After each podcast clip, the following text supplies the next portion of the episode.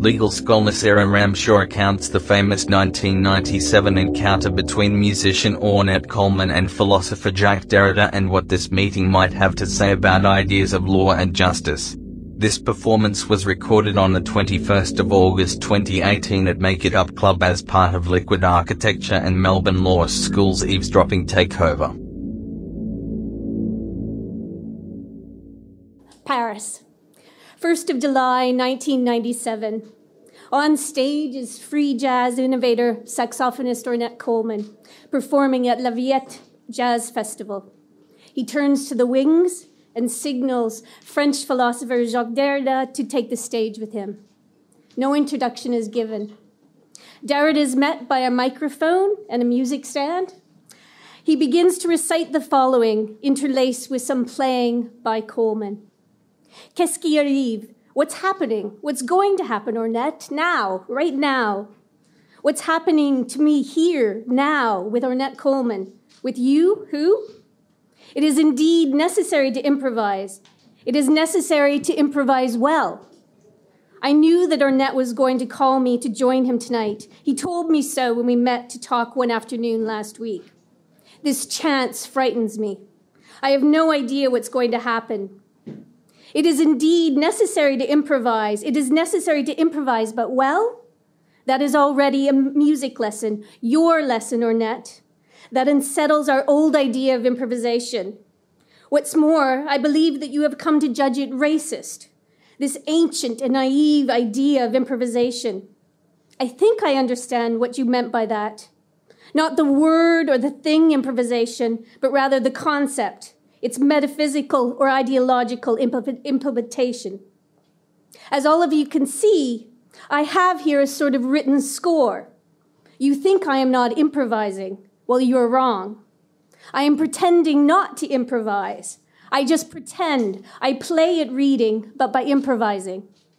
Regarding his musical work, Ornette said that the written parts are as, as, improvised as the improvisations themselves. That is a great lesson, your lesson, on what's happening, when it's happening, to the improviser, unforeseeably, without seeing it coming, unpredictably. Derrida's performance ends prematurely after only 15 minutes when the audience, intolerant of this unaccustomed form, boo him off the stage. Derrida is left extremely shaken by what he later accounts as a very painful experience. The trauma experienced by Derrida at the La Villette Jazz Festival provides a fortuitous opening to the concept of trauma in his work. Trauma for Derrida emanates from the unexpected, the unprecedented. In its very strangeness, the unprecedented frightens us, causing trauma and pain. At the same time, though, it is the repeated trauma of the unprecedented which brings hope and possibility. It ensures that change is possible and perhaps even inevitable. This promise of change, both in society and law, produces an ethics of hope that is an openness to the other, to the unknown. Trauma is thus not as negative as it first sounds. Instead, it is only through such that possibility emerges.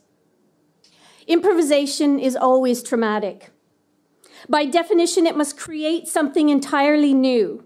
It must make known that which is hitherto unknown or mysterious. As such, improvisation constitutes a singular event, which, when read through the work of Derrida, generates trauma. Any first appearance of the not yet recognized unsettles and destabilizes our current knowledge and understanding of the world. Nothing can prepare us for the arrival of the wholly new. For Derrida, though, as soon as the unexpected or unprecedented is perceived um, as unprecedented, it enters into our culture and becomes the subject of analysis and normative judgment. The process of normalization has thereby begun. As a lawyer and legal academic, it is difficult for me to speak of the unprecedented without being reminded of law. The common law tradition, uh, both of which Canada, where I'm from, and Australia follow, proceeds on the basis of past judicial decisions, which are called legal precedents. Precedent is defined as a decision of the court considered as furnishing an example or an authority for an identical or similar case afterwards, arising from a similar question of law. In its reliance on past legal decisions, precedent assures that like cases will be treated alike and that similarly situated individuals are subject to the same legal consequences. The rationale behind the doctrine of precedent is quite straightforward. Namely, judges should not have unconstrained discretion to enforce whatever rules they please.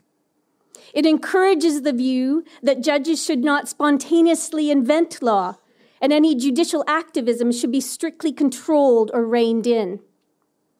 Precedent thereby limits the scope of judicial power it restricts the role of the judge to determine the law in each case, not according to their own judgment, but according to known laws. Judicial power, therefore, does not allow a judge to invent laws, but to determine only what the law is in accordance to the laws previously pronounced. Moreover, precedent is often viewed as integral to justice. It encourages the public to have faith that justice will be done and consequently allows the public to trust their affairs to the adjudication of the courts. Now, you may find it strange that I am here talking to you about law on an improv stage. Um, however, for me, as James pointed out, um, law is fundamentally improvisational in nature. As no two legal actions can be exactly the same, judges are, in effect, making new law every time they are asked to judge a case. It is a negotiation between the pre-existent and the new. Law can thus never neither dispense with nor be completely determined by the device of precedent. The legal decision instead lies on the border between what it is and what it otherwise could be, which is the same for musical improvisation or improvisation in general.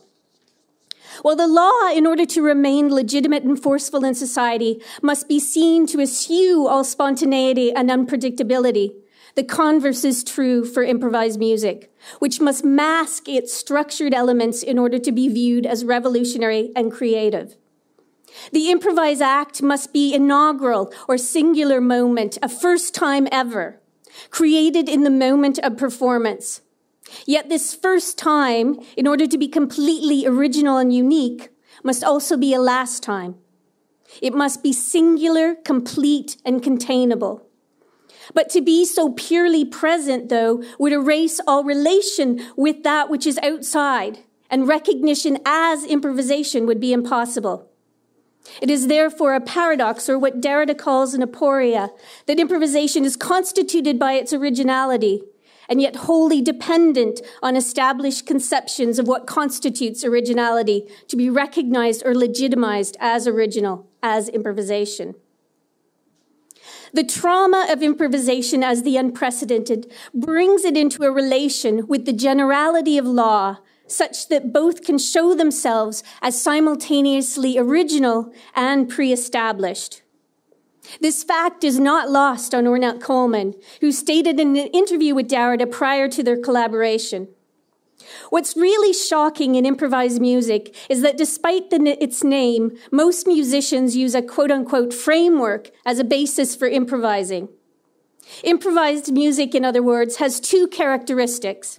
It's totally improvised, but at the same time, it follows the laws and rules of European structure. And yet, when you hear it, it has a completely improvised feel. Law also cannot subsist without an openness to what it is not, just as improvisation requires some determinacy in order to endure as a distinct entity. It is therefore the impossible necessity of both pure generality and pure singularity which impels both law and improvisation into existence. The repetition of the trauma of improvisation becomes its law, and without such, justice would not be possible. Drawing on Levinas, Derrida equates ethics with hospitality and otherness, with the notion or act of being hospitable to the other, to the stranger or foreigner. For Derrida, hospitality as ethics can only be understood in a double sense. On the one hand, absolute hospitality, or what Derrida terms the capital L law, requires unqualified generosity and open borders and doors to all visitors. This unconditional welcoming of the unpredictable other involves a certain level of risk, for there's always the chance that the stranger or foreigner will destroy everything or even murder the hospitable host. Ethics as absolute hosp- hospitality is thus only possible when certitude is abandoned, when risks are taken. This absolute hospitality, however, is constrained by general or conditional laws, such as those in place to protect, protect the all welcoming host from unsavory guests who may wish to trespass or steal from her. Ethics as hospitality, therefore, entails an openness to the unexpected, but also constraints on this unpredictability. Improvisation shares with ethics as hospitality an impossible openness to the unpredictable and uncertain other. To be recognized as improvisation, it must obey certain pre existent structures or laws. As Charles Mingus says, you gotta improvise on something.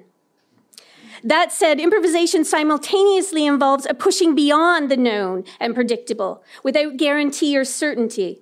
As such, it chances failure. The ethical improviser must thus embrace failure and error as a source of learning, and the most accomplished improvisers turn unexpected problems into musical opportunities. Even when improvisa- improv- improv- uh, sorry, improvised encounters fail like that, sorry, uh, they can actually lead to listeners, provide listeners with an important model for rethinking how and why they need to find productive ways to address encounters with difference. What is at stake then when improvisation fails, and to whom? Leading uh, scholars in the field of critical improvisational studies, uh, Fischlin, Heble, and Lipsitz, list some instances in which musical improvisation may not be seen or heard to succeed. And I'm sure you all know many, many more than this list. Um, so one is um, the music fails to surprise us. It simply resorts to cliches or relies on habitualized gestures. Another is that the musicians are unwilling or unable to listen to one another. Uh, another one is authoritarian musical gestures are deployed. Or the musicians are more focused on the development of their own virtuoso techniques than with the collective endeavor. And I would add to this list that improvisation might fail when the audience does not have the context or experience to properly engage with the performance. Improvised music, especially that in the more experimental quality or variety, can be very challenging to listen to, as I've, I've learned over the past several years. Thus, audiences, as with musicians, need to practice and hone their skills of listening. However, as Fischlin, Heble, and Lipsitz note, even in so-called failed improvisations, there always remains the spark of what might have been the fact that chances were taken or not, and that performative agency enacted, however successfully, can still teach the listener something valuable. Returning to the Coleman Derrida encounter, uh, the question becomes in light of the traumatic foreshortening of Derrida's contribution, was it a failure or a success? And does it really matter? Says Derrida, I knew Ornette was going to call on me to join him tonight. This chance frightens me. I have no idea what is going to happen. Derrida's text at one announces and invokes its own unpredictability and the possibility of failure. As Edgar Landgraf astutely points out, acknowledging the unpredictability of the future and how the future will come to define the present, the delivery of the speech plays with its own fallibility its openness towards the advent of something unexpected, unplanned, unforeseen. What Derrida makes evident is that even the reading of a seemingly fixed, precomposed, pre-articulate text is in a strict sense an improvisational exercise. Again, borrowing from Landgraf, the reader can never fully control what is happening, nor foresee what will happen. Derrida's text, dialogic and self-referential, and not accidentally so because these are key uh, features of jazz improvisation, blurs the line between composition and performance by making obvious its own process of composition and mischievously, playfully questioning its pragmatic status. Derrida's text is read, performed as a written score, but is also authorized to be published after the fact.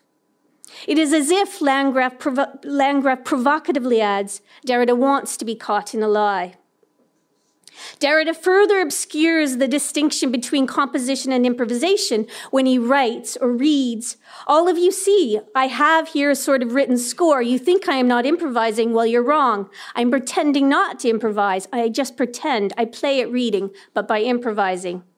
The omissions of the text completely contradict what is most apparent to the audience and later the reader.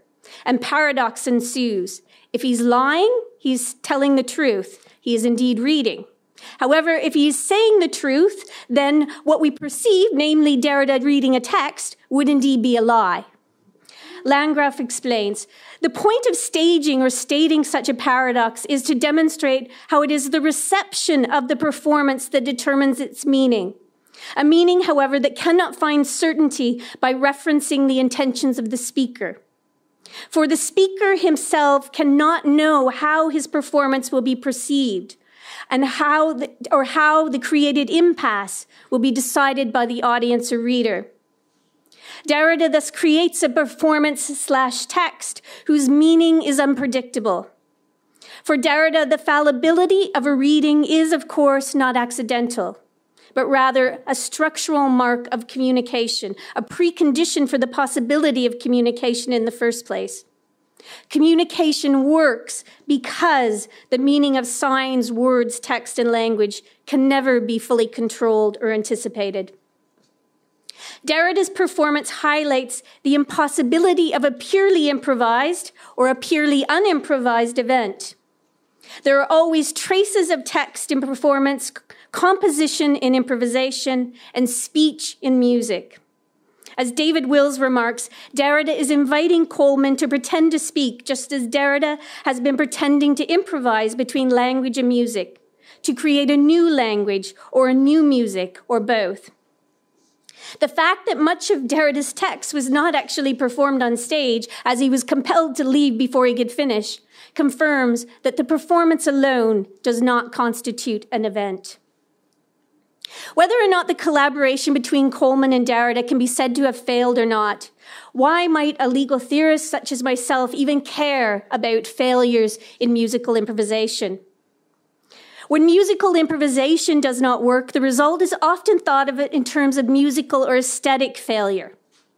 But if we consider the complex ways in which improvised music practices inhabit the social landscape, and how problem solving in improvised music corresponds with that in other areas of human experience, then the implications of an improvisational failure in music may be far more wide reaching and profound than first imagined. Many of you are probably familiar with Christopher Small's book, Musicking. Uh, in it, he writes that when we perform, we bring into existence for the duration of the performance a set of relationships between the sounds and between the participants that model ideal relationships as we imagine them to be and allow us to learn about them by experiencing them. Thus, acts of musicking, as he calls them, in determining their success or failure, should be judged on their success in articulating, affirming, exploring, and celebrating the concepts of relationships of those who are taking part. We may not like those relationships, he points out, but we should understand that our opinions are as much social as they are purely aesthetic. That is to say, we are passing an opinion not merely on a musical style, but on a whole set of ideal relationships that are being articulated by the musical performance. Thus, when an improvisation fails, the participants, musicians and audience members alike, gain an understanding of how relationships in general can fail. But as critical improvisation scholars suggest, if we listen closely, we can find meaning in what might have been, glimpsed in momentary instances where connections take place or are simply imagined. These failures can add in the realization of ideal possible futures, a process of both learning from and unremembering the past and present. It is in this manner that improvisers become experts at forgetting mistakes, as they are only stepping stones to more certain or confident successes.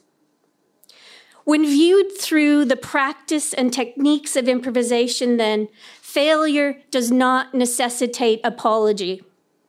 It is more about being accountable through future actions rather than archiving the mistake and apologizing for such, which is a key technique in transitional justice and reconciliation practices.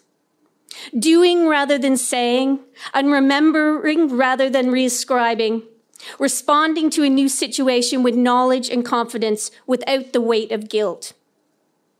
Apology is an inefficient use of time in musical improvisation. It slows things down, sidetracks, and disrupts movement. Viewing law as fundamentally improvisational in nature allows for a certain level of abstraction in which the present bows down before another place in time, where at least potentially there is another time and place. This reframing of the question of judgment and justice in terms of temporality is a familiar Derridian idea. The notion that judgment is often out of time, that the times are out of joint. The idea can be conveyed more simply and more musically by noting that whatever the substantive merits or otherwise of the multiple cofactors that go into legal judgment, sometimes it is obvious that the timings are all wrong. To rework this idea back from the mundane to the abstract, the issue might be phrased as a question. How could the timing ever be right when the past and future, by their nature, are never accessible in the present? Musical improvisation, which can be taken as a continuing and profound examination of the issue of timing, occurs, plays even, in the paradoxical space where the present meets the past meets the future. This is obviously impossible and yet equally obviously constitutes exactly the nature of this art form. The premise of this talk is that thinking through the relationship between improvisation and time is useful to those interested in critical legal theory and law, for it enables a view of the temporality of judgment or justification as far less static and linear. Musical time and improvisation is somehow a gift outside of worldly time, outside the economy of exchange and restitution. The timeline given by a jazz rhythm section to the improvising soloist may change in character in response to the changes in the character of the improvising solo. Time responds to change, and in so doing, changes time. By giving time to justice in this manner, a more nuanced conception of judgment and justification may be possible. Critical improvisation theorists view improvisation as a complex and dynamic social phenomenon, one that interrupts traditional uh, orthodoxies of judgment and takes on shared responsibility for participation in the community, all the while accepting the challenges of risk and contingency. To say then that law improvises or that it ought to or needs to improvise should not be regarded negatively. What is needed in contemporary critical legal theory is a conceptualization of law as improvisation, as a creative social phenomenon that is similarly complex and dynamic, and when truly just or justified, aims at all the things musicians deem to be good improvisation in music. To do this, unpredictability must be viewed not as random unpredictability, but as improvisation, impro- improvisation critically conceived, or what I like to call the most just improvisation or the most just unpredictability. What is at stake in this exploration is the continued depiction of legal decision making as uncreative and static, as a kind of de- necessary deadness or dead archive as opposed to a depiction of the creative life of law as a dynamic social phenomenon, one that pertains to the life affirming vibrancy of the musical extempore, in which the past, present, and future dance together in a never ending paradox of living and learning, justice, and social change.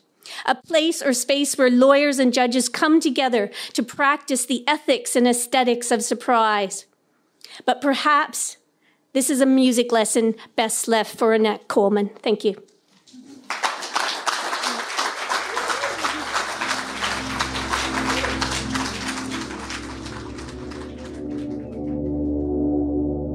This recording was produced by Marish Whitfagar for Liquid Architecture on the land of the Boonwurrung and Woiwurrung people of the Kulin Nation. We acknowledge them as the traditional owners of this land and recognize that sovereignty has never been ceded. We pay our respects to their elders past, present, and emerging. Liquid Architecture is an Australian organization for artists working with sound and listening. To learn more head to liquidarchitecture.org.au.